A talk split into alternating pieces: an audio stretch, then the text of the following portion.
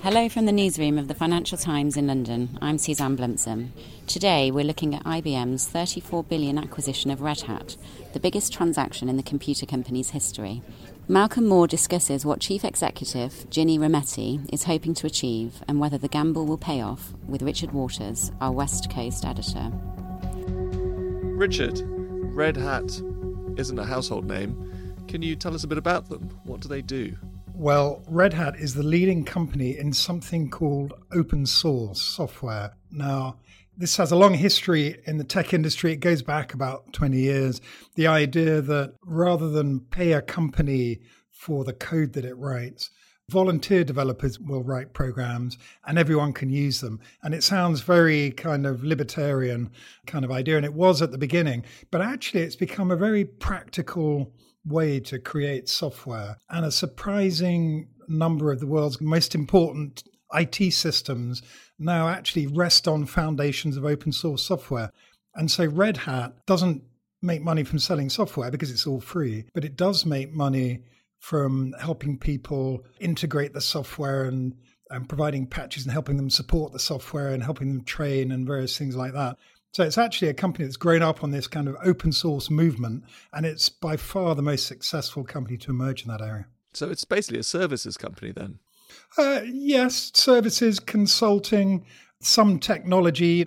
Although most of the software is free, there are things around the edges that you need to make it all work together. Um, but yeah, a lot of services. Okay, and how does that fit with what IBM is trying to do? Well, I think if you take a step back here, I think the key question for any IT company is relevance. These companies are selling to very big corporate customers, to governments that build very big and complex IT systems. They look to a handful of core vendors to supply them with their technology and services. And IBM's success over many decades has been to stay relevant, that companies look to it as a core supplier. And that went through the mainframe era and then later into more modern technologies. Now, the risk for IBM is that it's becoming less relevant, that people aren't looking to IBM's technology anymore because the cloud has come along, cloud computing. And we all know that Amazon Web Services, Google, Microsoft, these are the companies that are running the big new cloud platforms that are starting to soak up more and more of the world's IT. And IBM is kind of running behind in this game. And so, although they're still a very big and important supplier of technology to companies' own data centers, they're not really anywhere in the cloud yet.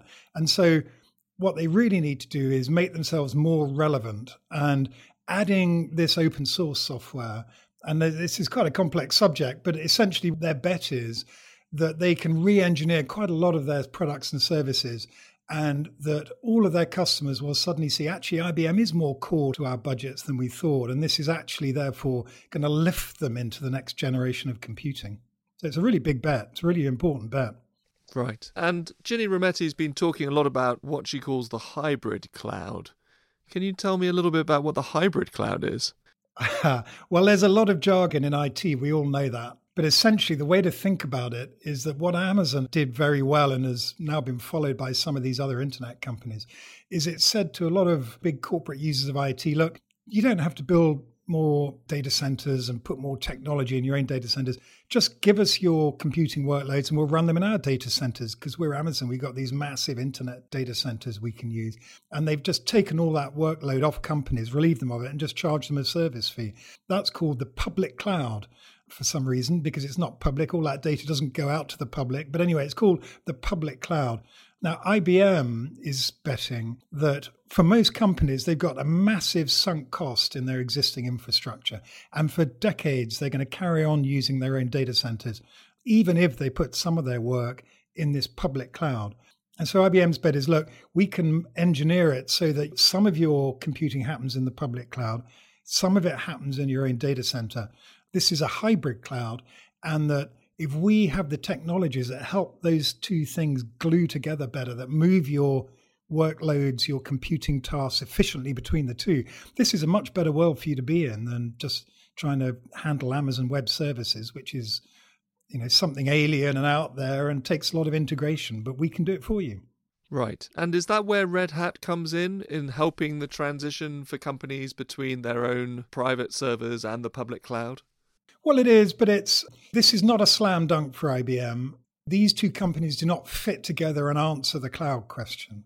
So IBM itself has been playing defensively for the last few years, trying to protect its business in data centers. And obviously, that ground is eroding, so it's falling behind. Its revenues have been falling for years. Red Hat, basically, a lot of its business is supporting Linux, the Linux operating system, this open source operating system, which is used both in clouds and in data centers.